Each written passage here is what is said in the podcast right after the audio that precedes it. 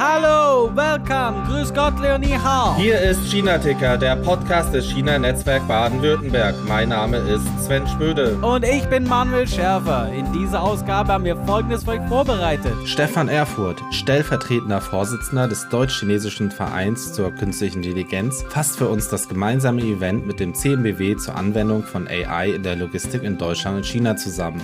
In Teil 2 des Interviews mit Christian Sommer geht es unter anderem um die deutsche Community in China. In Viral geht es um den tragischen Tod des deutschen Botschafters in China. Und dann folgt natürlich noch der Ausblick im Kalender. Dadia Zhongjiu Kuai Hi Sven, wie geht's? Hey Manuel, super. Ähm, ja, und äh, frohes Mondfest. Danke, heute der zweite von drei freien Tagen. Ich bin schon ganz äh, tiefenentspannt. Ja, aber musstet ihr dafür nicht das Wochenende durcharbeiten? Wie war es dieses Jahr? Nee, nur den Samstag. nur den Samstag, okay. Ja, weil das tatsächlich Mondfest ist morgen als am Dienstag und dann hat man den Samstag praktisch auf den Montag verlegt. Und der Sonntag war einfach der Sonntag, wie immer. Und es gab auch schon einige Menüanpassungen im Restaurant Bayern in Kunshan. Und da gab es gestern eine ausführliche Diskussion, weil der musste seinen ganzen Promotions, der hatte mir jeden Wochentag eine andere Promotion. Der hat zum Beispiel den, den Dönerstag. Finde ich sehr nett. ja, doch, tatsächlich. Und äh, jedenfalls, er hat immer irgendeine andere Prom Promotion und die musste er alle umstellen, damit, weil praktisch jetzt der Sonntag ist zwar der Sonntag, aber der Montag ist, ähm, also alles wurde halt verschoben und dann. Der Montag ist der Samstag. Ja, alles ist völlig durcheinander, aber jedenfalls morgen ist nochmal ein freier Tag und dann ist Mittwoch und Mittwoch ist wieder Mittwoch. Ja, und was war sonst die letzten zwei Wochen los? Also äh, ich habe das Gefühl, dass ähm, ja die die China Speed immer schneller wird und wir eigentlich wieder einiges an spannenden Themen haben, was so passiert ist. Ich kann es kaum glauben, dass wir, äh, dass es nur zwei Wochen sind. Ja, äh, ist spannend. Also die mediale Kulturrevolution geht weiter. Ähm, jetzt werden auch, sagen wir mal, Männer, die ein bisschen so eher weiblich und die waren ganz groß im Marketing und so, also haben viel Kosmetikprodukte für Männer verkauft. Jedenfalls jetzt gegen solche und die nannten die dann auf Englisch irgendwie Sissy Man. Jedenfalls, die sind jetzt auch nicht mehr erlaubt. Jetzt müssen die alle praktisch Bürstenhaarschnitt tragen. So. Okay, also wie wieder zurück zu äh, eher männlichen Stereotypen. Ich war immer etwas irritiert in den letzten, sagen wir mal, fünf bis zehn Jahren, gerade so, wenn man in der U-Bahn in Shanghai oder so und überall die Plakate und man weiß es dann wirklich nicht. Ist es jetzt Mann, Frau oder beides oder so. Aber ich fand es jetzt eher einfach so interessant, aber ich habe jetzt nie verspürt, dass das jetzt äh, ein Problem, ein gesellschaftliches sei. Jedenfalls irgendwie hat die Regierung jetzt gemeint, das sei auch nicht so toll. Wir brauchen jetzt hier wirklich, wirkliche Männer. So, mit, keine Ahnung, Bärten. Nee, Bärte auch nicht. Ah. Bärte auch nicht. Und Tat Tattoos wahrscheinlich auch nicht. Also jetzt auch nicht die ganzen Klischees, die sind ja auch nicht cool. Es ist schwierig. Äh, äh, ich weiß nicht. Ja. Dann, ähm, ja, Immobilien, auch sehr spannendes Thema. Ähm, irgendwie so der größte Immobilienkonzern oder ist der zweitgrößte, ich weiß nicht, aber hier Evergrande. Ich meine, wer, wer so heißt, muss natürlich für immer groß sein. ja, das hat halt, ja, für immer war halt, ja, bis dieses Jahr. äh, ja, das ist sehr spannend, weil da weiß jetzt gerade keiner, was die, also es gibt keine offizielle Regierungslinie, bis auf das äh, natürlich schlecht und ganz böse und irgendwelche Manager müssen jetzt Asche auf ihr Haupt und keine Ahnung, was mit denen noch so passiert, aber niemand weiß so richtig, soll ein so riesiger, also die haben ja wohl 300 Milliarden Dollar an Schulden. Das ist mal erstmal eine Ansage da geht es jetzt eben die sozialen Medien hoch und runter von ganz vielen Leuten, die da Anzahlungen gemacht haben. Und in China zahlst du mehr oder weniger den kompletten Kaufpreis von so einer Wohnung und die kann in Peking äh, gleich mal kurz ja, ein paar Millionchen äh, Yuan kosten, ganz locker. Und dann nimmst du den Kredit auf und so weiter und da zahlst du ja erstmal. Äh, und das sollte dann vielleicht in einem Jahr fertig gebaut sein. Und da haben jetzt manche die Befürchtung, dass dem dann nicht so ist. Ja, ich meine, da kommen schnell 300 Milliarden zusammen, ähm, auch wenn es natürlich eine enorm große Summe ist. Ich finde so ein bisschen, also je länger man mit dem China-Thema zu tun hat, desto mehr ist ja immer dieses Thema, wann äh, platzt die Immobilienblase in China. Ich weiß nicht, ich hatte immer ein bisschen das Gefühl, dass es wie ein Running Gag ist, weil äh, irgendwie seit, ich weiß nicht wann, seit zehn Jahren plus wird immer irgendwie gesagt, nächstes Jahr ist es soweit und das kann nicht immer weitergehen. Ähm, aber jetzt gefühlt, äh, so ernst war es noch nicht, oder wie siehst du das? Also, das gibt es sogar schon länger, meiner Meinung nach, dass diese Immobilienblase und ich weiß ganz genau, dass Leute immer drauf gehofft haben, ah, ich kaufe jetzt doch noch nicht, äh, das platzt jetzt sowieso nächstes Jahr, dann äh, kaufe ich günstiger und so, hat sich nie bewahrheitet. Und jetzt äh, ist zum ersten Mal halt wirklich so ein Name. Also jetzt ist diese Immobilienblase mit einem konkreten Namen, mit einem Label versehen. Es wird halt hier überall die Parallele zu 2007, 2008, Lehman Brothers und so weiter gezogen und es gibt keine, keine Aussage, aber die retten wir. Wir, wir lassen das jetzt hier, hier nicht so einfach platzen. Ja, auf jeden Fall spannend und das wird sicherlich einiges an Auswirkungen haben. Also vielleicht nicht gerade die Zeit für die Zweit- und Drittwohnung. Was, Manuel? naja, man hat ja auch nur so viele, hm, keine Ahnung, Betten. Ah, okay, schlechtes Beispiel passend dazu habe ich gehört, dass es jetzt immer mehr ähm, Unternehmen gibt in China, die möchten, dass ihre Angestellten bestimmte Apps installieren, um so ein bisschen zu gucken, was die so machen, wo wir bei dem Thema sind. Du spielst ein bisschen darauf an, äh, über diese äh, Anti-Betrugs-App. Das war ein, ein, eine lustige Geschichte. Das ist eine App von der, äh, auch von der chinesischen Sicherheitsbehörden. Und das war vor einem Monat oder so. Und jeder sollte die möglichst runterladen, auf sein Handy installieren und damit wird dann Internetbetrug verhindert oder gleich erkannt, mehr oder weniger. Und dann haben die Firmen letztendlich ihre Mitarbeiter verpflichtet, dass sie das installieren sollen. Und ich habe äh, in unserer Firmen-WeChat-Gruppe auch diesen Aufruf bekommen. Da gab es dann gleich so eine Online-Excel-Tabelle mehr oder weniger äh, zum Ausfüllen, dass jeder da reinschreiben soll, wenn er es gemacht hat. Und ich war da jetzt etwas skeptisch und auch ein bisschen faul und irgendwie habe ich eh nicht so ein neues Handy, deswegen je weniger Apps, desto besser. Mhm.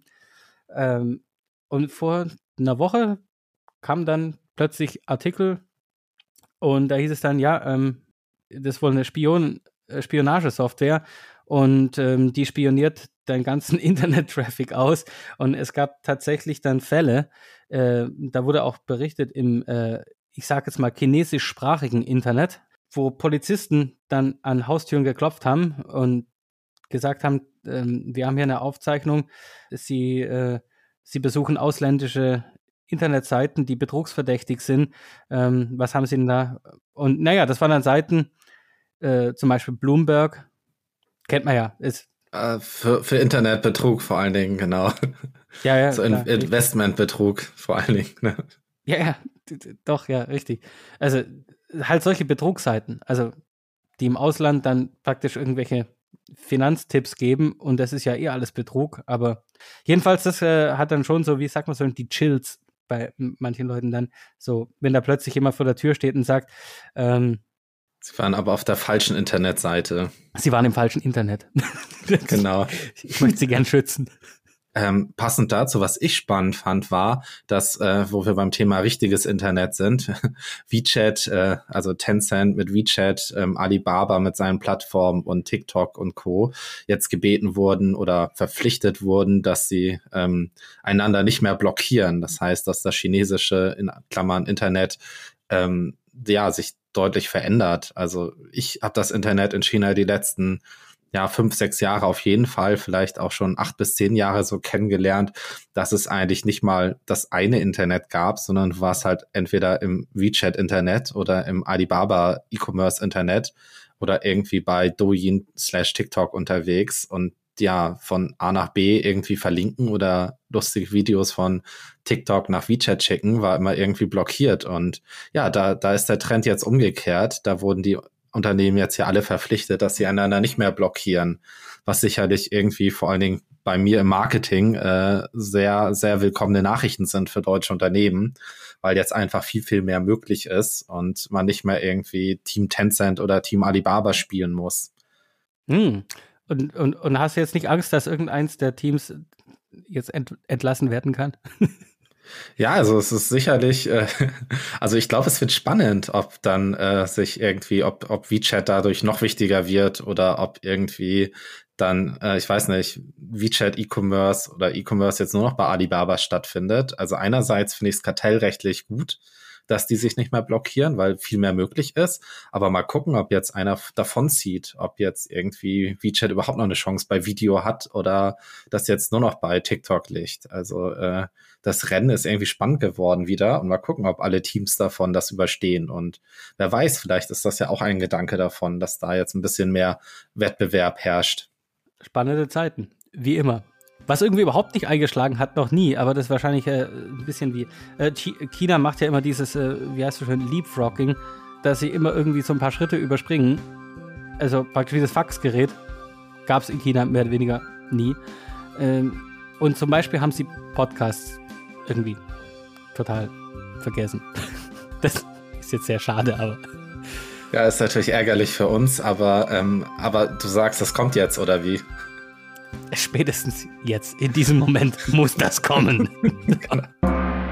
Jetzt darf ich mit Stefan Erfurt sprechen. Stefan ist der stellvertretende Vorsitzende des Deutsch-Chinesischen Vereins zur künstlichen Intelligenz, der zusammen mit dem China-Netzwerk Baden-Württemberg am letzten Freitag eine spannende Veranstaltung zum Thema AI-Anwendungen in der Logistikindustrie in China und in Deutschland durchgeführt hat. Moderiert und organisiert hat das Ganze Stefan. Deswegen freue ich mich wirklich, dass du heute hier bist, Stefan. Stell dich doch am besten mal unseren Hörern kurz vor. Ja, hi Sven, danke für die Einladung, freut mich sehr. Ich bin Stefan Erfurt und eben stellvertretender Vorsitzender bei dem Deutsch-Chinesischen Verein für Künstliche Intelligenz oder GCAAI ähm, in kurz auf Englisch, ähm, wo ich jetzt halt eben konkret dieses eine Event mit organisiert habe oder spezifischer dann nochmal äh, wir eine ganze Vortragsreihe planen im Bereich ähm, künstliche Intelligenz äh, über verschiedene Industrien hinweg, wie das in China, wie das in Deutschland aussieht. Zu mir selber vielleicht noch. Ich habe äh, bis letztes Jahr knapp sechs Jahre lang den Bereich Data Science und künstliche Intelligenz bei der Deutschen Post DHL Group mit aufgebaut. Und äh, seit letztem Jahr ist meine Familie und ich so ein bisschen in Wartestellung, dass wir nach China umziehen, wo meine Frau eine neue Stelle gefunden hat. Und äh, neben meiner Aktivität beim GCAI war ich Vollzeit-Daddy ähm, und habe mich der chinesischen Sprache als Vorbereitung intensiv gewidmet. Ja, super spannend. Und vielleicht kannst du noch ein bisschen was zum GCAAI sagen. Ähm, ich glaube, das kennen auch noch nicht alle unserer Hörer. Gerne. Also wir sind ein gemeinnütziger Verein in Berlin ähm, und äh, unser Ziel ist es eben, den Austausch im Bereich künstliche Intelligenz ähm, zwischen Deutschland und China voranzubringen. Das machen wir halt primär über Events. Ein Beispiel war jetzt am Freitag oder äh, ein anderes Beispiel in, aus der Vor-Corona-Zeit, wo wir uns noch physisch treffen konnten, war unser jährliches Meeting 2019, wo wir zwei uns ja auch das erste Mal kennengelernt hatten, wo ähm, 80 Teilnehmer in Berlin zusammengekommen sind, äh, es 15 Vorträge gab und man sich auch übers, durch Netzwerken halt einfach besser kennenlernen konnte.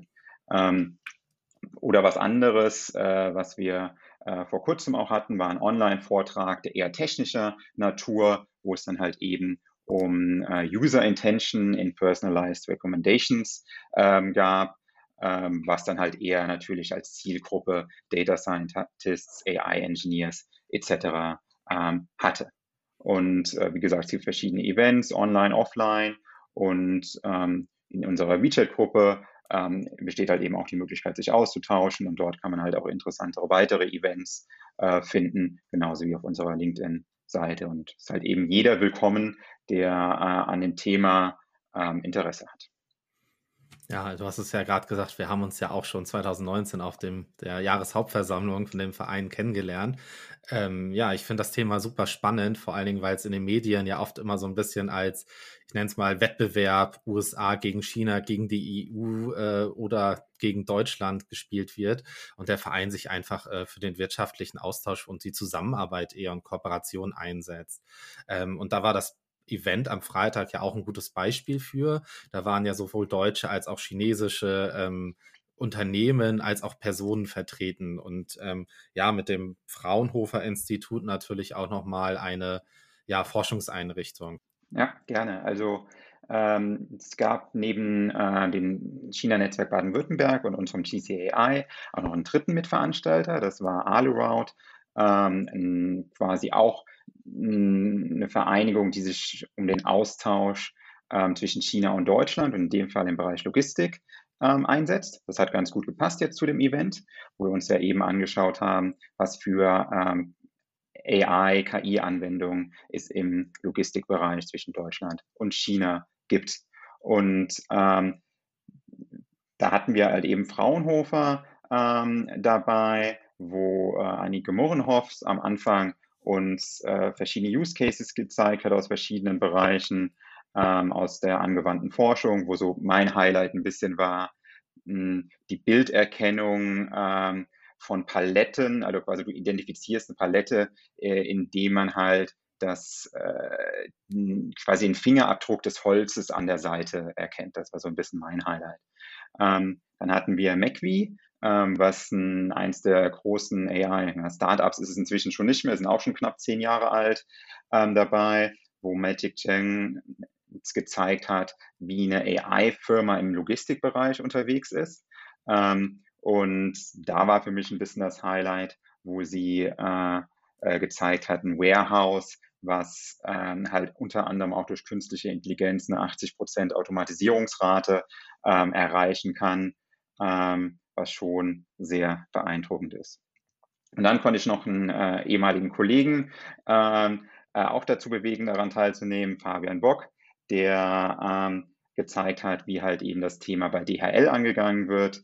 Ähm, er hat halt nochmal die Perspektive reingebracht, wie äh, man das grundsätzlich als Unternehmen angehen kann, dass es halt nicht nur wichtig ist, fancy Use Cases zu haben, sondern dass man die ganze Firma halt eben mitnehmen äh, ähm, muss, ähm, jeden Einzelnen im Bereich Daten, Awareness etc.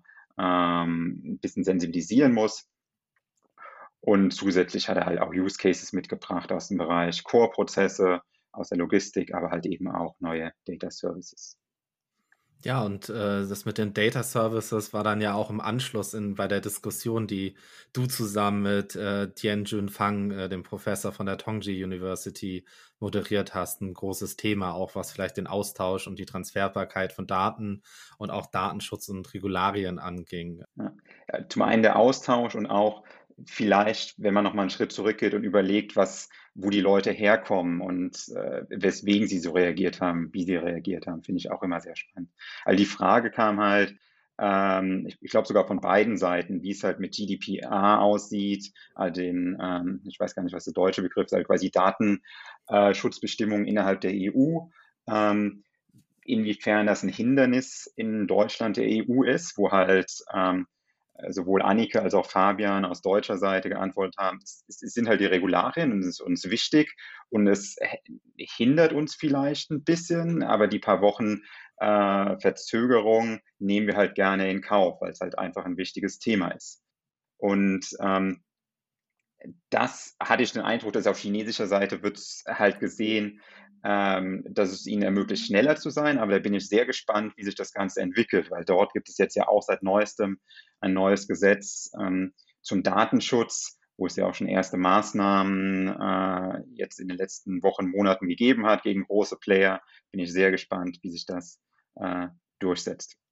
In dem Kontext fand ich dann halt auch diese Frage von chinesischer Seite interessant. Es klang halt ein bisschen so, wir glauben, wir sind sehr stolz darauf, was wir entwickelt haben oder wie weit wir im Bereich AI sind.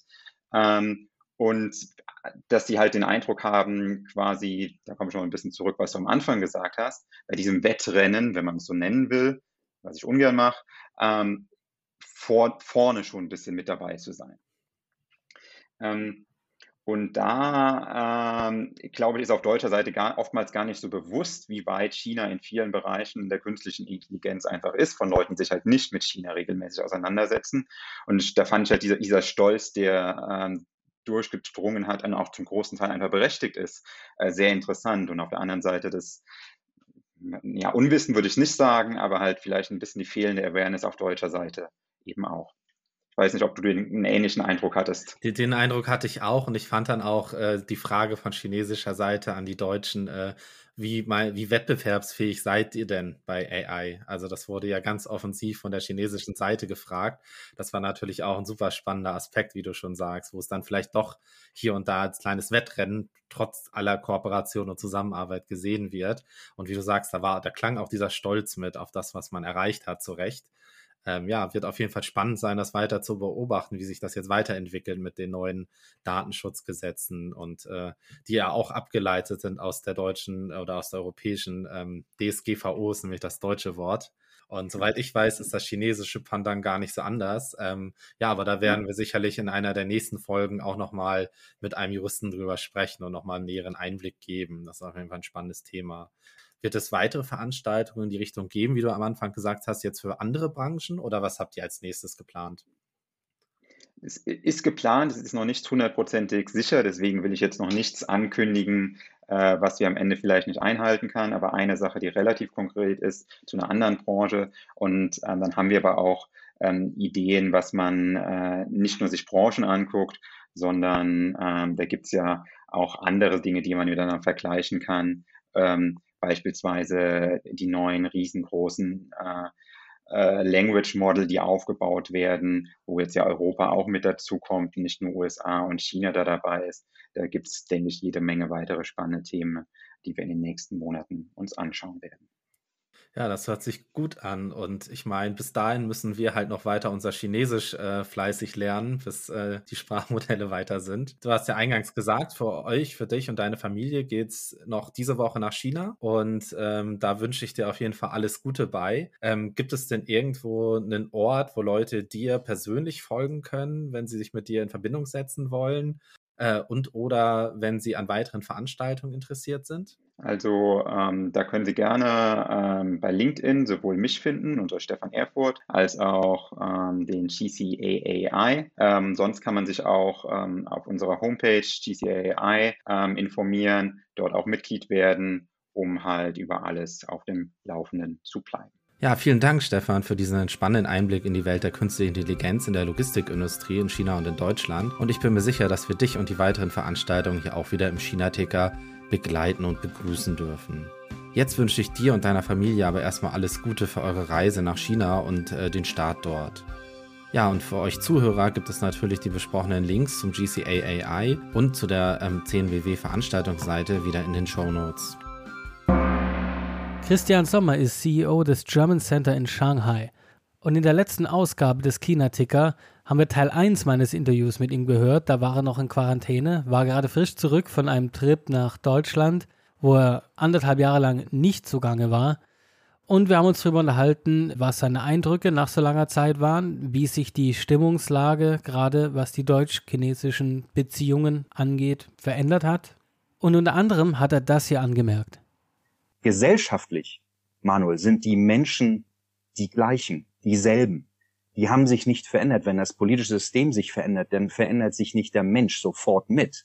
Ja, das geht natürlich über Jahrzehnte, wenn eine Generation sich ändert. Aber der Mensch bleibt erstmal derselbe. Und ich glaube daran, dass die deutsch-chinesischen Beziehungen auf dieser Ebene so gut sind, wie sie vor 10, vor 20, vor 30 Jahren waren und da sie vielleicht sogar besser sind, wenn man sich weiter kennenlernen kann. Und hier nun an dieser Stelle Teil 2 des Interviews mit Christian Sommer, CEO des German Center Shanghai. Bleiben wir dann nochmal bei den Menschen, die du ja gerade auch äh, angesprochen hast. Es gibt die Beobachtung, dass seit einiger Zeit im mittleren und oberen Management deutscher Firmen in China das ausländische Personal, also die klassischen Expats, zunehmend durch einheimische Kräfte oder dann zum Teil China-Rückkehrer ersetzt werden. Hier stellen sich mir zwei Fragen an dich. Erstens, ist es aus unternehmerischer Sicht nachvollziehbar und sinnvoll? Aber zweitens, wirkt sich das auf die deutsche Community, so nenne ich es jetzt mal, zum Beispiel in Shanghai und auch in anderen äh, Standorten mit viel internationalen Unternehmen spürbar aus? Also klar ist, wenn äh, Deutsche ersetzt werden durch Chinesen, wirkt sich das natürlich auf die deutsche Community vor Ort aus. Äh, wenn man weniger wird, dann hat das Einfluss auf die deutsche Schule, eventuell auf die deutsche Kammer, auf äh, deutsche Veranstaltungen, die man macht. Das ist gar keine Frage. Aber ich glaube, das, was du am Anfang sagst, ist ja die Frage, ist es sinnvoll?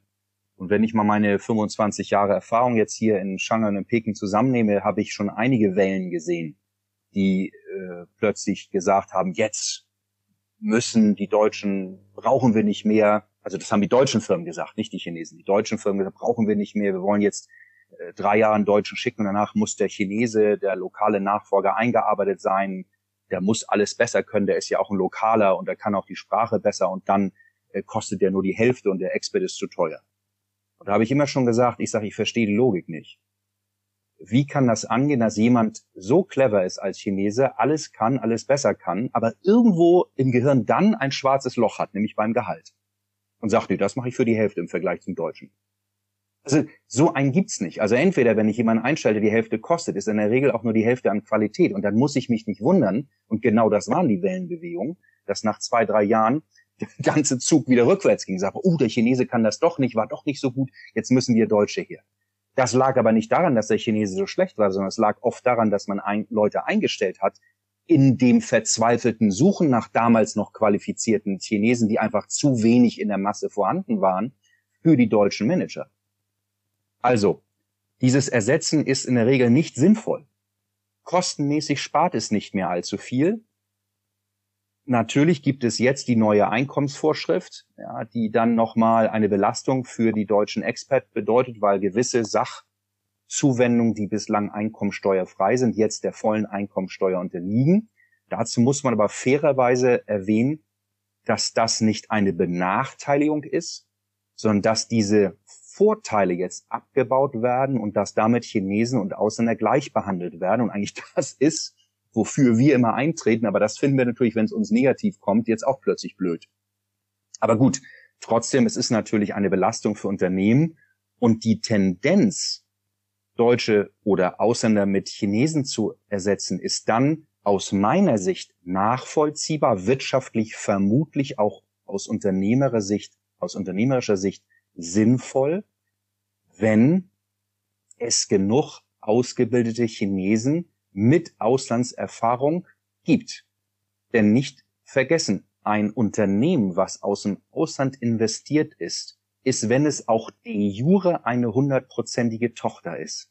Es ist de facto ein Joint Venture. Das heißt, Ausländer und Chinesen arbeiten zusammen. Deutsche und Chinesen arbeiten zusammen. Und ich glaube, mit diesem Verständnis kann man den Mehrwert einer ausländischen Tochterfirma immer aufrechterhalten. Wenn man also alles nur chinesisch macht oder umgekehrt alles versucht nur ausländisch zu machen, wird es genau diesen Mehrwert nicht haben. Und in, diesen, in dieser Gemeinsamkeit, wenn man diese lebt, dazu gehört auch internationales Personal, dann kann man den Mehrwert wirtschaftlich sinnvoll nutzen. Also die Wellen werden immer mal wieder kommen mal stärker und mal weniger. Christian, wir kommen zum Ende des Interviews. Eine abschließende Frage. Fragt mal Leute, die mit China in Berührung gekommen sind, jetzt mal unabhängig davon, in welcher Tiefe, hört man praktisch seit Beginn ja, der Öffnungspolitik Chinas in den 80ern bis heute immer die Aussage, alles geht so schnell, alles ist konstant im Wandel. Daher die Frage nach einem Blick in die Zukunft, wenn du magst. Wie soll und wird sich das Konzept German Center in China weiterentwickeln? Oder ist das einfach zeitlos? Also ich glaube, ein German Center ist tatsächlich zeitlos. Denn es wird immer Organisationen geben, und ich hoffe, das German Center wird da immer eine Rolle spielen, die Brückenbilder sind zwischen China und Deutschland. Und da, glaube ich, spielt das German Center eine Rolle. Natürlich müssen wir uns auch in unserer Aufgabenstellung weiterentwickeln. Wir haben früher beispielsweise Büromaterial verkauft, weil es eben Gutes in China gar nicht gab. Das ist natürlich heute Quatsch. Ja, also natürlich haben wir uns von den Aufgaben weiterentwickelt, auch von den Standorten weiterentwickelt. Insofern, glaube ich, sind wir tatsächlich als Plattform, als Erfahrungsplattform wichtig. Und deshalb spielt ja auch die Schnelligkeit eine Rolle. Denn Schnelligkeit bedeutet eine schnellere Veränderung und da reicht Wissen in der Regel nicht aus, sondern Erfahrung ist wichtig, weil ich Tendenzen abschätzen muss. Da geht's nicht um Wissen, ob es 5,8 oder 5,9 oder 6,0 ist, sondern ich muss Tendenzen abschätzen können. Und die kann ich in der Regel nur dann abschätzen, wenn ich Erfahrung habe. Und Erfahrung kann ich nicht zeitlich abkürzen. Wissen könnte ich kopieren, Erfahrung nicht. Ich kann Erfahrung einkaufen, aber die Person, die Erfahrung hat, hat eben dann auch diese 10 oder 20 oder 30 Jahre Erfahrung. Also daher, es wird sich weiter wandeln. Das Sherman Center wird hoffentlich weiter flexibel werden, wird den relevanten Herausforderungen der Zeit dienen, sprich, wir werden uns auch IT-mäßig weiterentwickeln müssen. Wir müssen uns natürlich in den Standorten weiterentwickeln. Wir sind aktuell nicht im Süden vertreten. Auch da macht es sicherlich Sinn, hinzugehen. Wir sind eine Erfahrungsplattform und ich glaube, da wird es auch noch über die nächsten zehn Jahre, das erstmal in diesem Zeitraum zu lassen, Notwendigkeiten geben, auf ein German Center zuzugehen, von der Wirtschaft und auch von der Gesellschaft und sowohl von Chinesen als auch von Deutschen. Christian Sommer, ich wünsche dir noch eine gute Zeit, die eine Woche in der Quarantäne, dann eine geruhsamere und wahrscheinlich ähm, auch kreativ nutzbarere Zeit in der Heimquarantäne und ansonsten noch einen schönen Sommer. Bei Viral, unserer Rubrik zu Dingen, die in letzter Zeit das chinesisch-deutsche Netz bewegen, soll es heute um den Tod des deutschen Botschafters in Peking, Jan Hecker, am 5. September 2021 gehen. Ich möchte den Damen und Herren des diplomatischen Korps hier wirklich nicht Unrecht tun, aber für gewöhnlich schaffen es BotschafterInnen nicht ohne weiteres in die Schlagzeilen der nationalen und internationalen Medien. In Hackers Fall lag dies einerseits an seinem wirklich jungen Alter von gerade 54 Jahren aber noch mehr an der Tatsache, dass er nur knapp zwei Wochen zuvor sein Amt als Botschafter in Peking angetreten hatte. Diese beiden Faktoren plus die bislang immer noch ungeklärte Todesursache, Stand heute 20. September, verleihen dieser Tragödie den Hauch eines Mysteriums. Und so ist dann ein Artikel zum Thema bei NetEase, immerhin einem der größten chinesischen Webportale, vom 15. September mit der Überschrift Tod des deutschen Botschafters eine Verschwörung versehen. Dort ist dann zu lesen, dass es KommentatorInnen gibt, wonach die Schuld bei den USA zu suchen sei, die wieder mal das Ansehen Chinas beschädigen möchten. Und trotz aller Beteuerungen des Auswärtigen Amtes, wonach bei Hackers Tod kein politischer Hintergrund zu vermuten sei, so zeige doch die verhaltene Reaktion in den amerikanischen Medien, die ja sonst keine Gelegenheit ausließen, den Chinesen alle möglichen Schandtaten anzudichten, dass sie vermutlich doch selbst dahinter stecken. Wesentlich erkenntnisreicher sind da schon die Kommentare unter einem Artikel der Huangqiu Shibao, bei uns auch besser bekannt als Global Times. Da schreibt großes Sesamblatt, im Jahr des Ochsen sollten Leute, die Schafe sind, was Jan Hecker mit Jahrgang 67 war, besser vorsichtig sein, bloß nicht zu viel bewegen und groß in Erscheinung treten. Dem pflichten dann weitere UserInnen bei Shiyang Von zehn Schafen ergeht es neunen schlecht. Und weiter, im Jahr des Pferdes und des Ochsen ziehen die Schafe den kürzeren. Etwas frei übersetzt. Und Happy Wayu 111 meint, mein Vater war ein Schaf, und als ich drei war, starb er beim Unfall in der Fabrik. Die Alten sagen, Schafe haben kein gutes Schicksal, sie müssen stets achtsam sein. Die Orakelzeichen des Joey hat ja schließlich der Joe-König Wen erfunden. Das ist kein Aberglaube. Damit ist dann ja alles geklärt. Also entweder haben die Amis ihn gemeuchelt oder es war sein Schicksal als Schaf. Was äh, bist denn du für ein Tierkreiszeichen, Sven? Ja, Manuel, also ich bin im Jahr der Ratte geboren und mein Horoskop für das Jahr des Ochsen ist auf jeden Fall deutlich besser als das der Schafe. Und ja, da kann man natürlich bei all dem Mist, den über so einen tragischen Fall ähm, mal wieder im Internet ähm, erzählt und gesagt wird, nur der Familie und den Freunden und Bekannten des ähm, tragisch verstorbenen Professor Hackers ähm, sein Mitleid ausdrücken. Absolut, volle Zustimmung von meiner Seite und auch diese ganzen Gerüchte sollen uns hier überhaupt nicht weiter beschäftigen, sage ich mal, als Schaf. Der CNBW-Kalender mit Veranstaltungen aller Art ist wieder reichlich gefüllt. Los geht's jetzt gleich am 23. September mit einem Seminar zum Thema Conflict Management in Germany. Sozusagen schon mal in Vorbereitung für die Koalitionsverhandlungen nach der Bundestagswahl. Am 30. September findet der vierte CNBW Business Talk statt.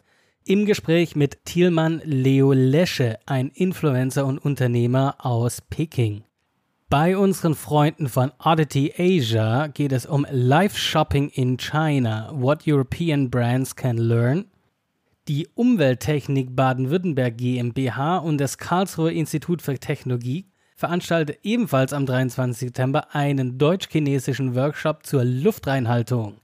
Ab dem 27. September gibt es im Konfuzius-Institut der Uni Freiburg Chinesischkurse, und zwar Chinesisch für Anfänger und Business Chinese für CNBW-Mitglieder 15% Rabatt. Am 28. September veranstaltet das China-Forum Bayern folgendes: Deutschlands China-Politik nach der Bundestagswahl. Was gibt es hier für Erkenntnisse? Ebenfalls am 28. September veranstaltet die Swiss Chinese Chamber of Commerce New Silk Road Forum Ausgabe 6. Das CIBS hat die Veranstaltung The Rational Investment in CSR im Programm am 29. September. Ebenfalls am 29. September die Volksbank Ulm-Biberach EG, Blitzlicht, Russland, China und die Störung in den internationalen Lieferketten. Und jetzt noch was ganz Besonderes, ein Highlight sozusagen. Das 10BW hat mit den Jungs und Mädels von PwC eine Umfrage gestartet vor einiger Zeit. Und zwar geht es um die wirtschaftliche Zusammenarbeit mit China in 2021. Und die Ergebnisse liegen nun vor.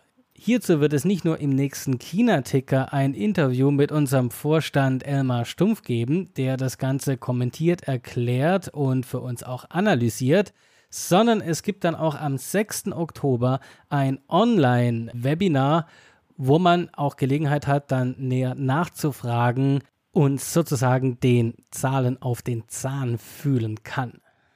Ja, und äh, dann hast du natürlich noch eine wichtige Veranstaltung vergessen, Manuel. Also hier das Bierfest in Teizang. Oh ja, äh, äh, ja, das ist ganz wichtig. Mhm. Das tut mir jetzt leid, das wird leider nicht äh, im Internet übertragen. Ähm, aber es stimmt ja, drei Tage Bierfest. Von Donnerstag, dann Freitag und Samstag. Und da spiele ich Schlagzeug bei einer ganz tollen Band. Yeah. Wie, wie, heißt ihr? Wir heißen Shanghai Voltage. Ach, total cool. Absolut. Nee, aber das ist doch auf jeden Fall spannend für alle Hörer im ähm, Großraum Shanghai, nenne ich es jetzt mal, als äh, in Deutschland sitzen da. Gro Großraum Welt. Großraum Welt. Also ja. wer vor Ort ist, der kann sich freuen, weil hier liegt ja alles flach, was Oktoberfest und Co. angeht. Daher äh, in Teilzahn das Bierfest dieses Jahr. Ja, im Geiste mitfeiern. Geiste mitfeiern. Da sind wir wieder beim Dönerstag und der deutschen Hochkultur. Ähm, da wünsche ich dir ganz viel Spaß, Manuel. Und ja, an alle Hörer da draußen, wer Lust hat, äh, Donnerstag, Freitag, Samstag in Teilzang könnt ihr Manuel live sehen. Ähm, ansonsten freuen wir uns natürlich, wenn ihr auch diese Folge wieder mit euren äh, Freunden, Kollegen und anderen China-Interessierten teilt. Und wie immer, ja, meldet euch bei uns, wenn ihr Vorschläge für Themen habt oder Feedback zu unserem China-Ticker. Und zur Suffe.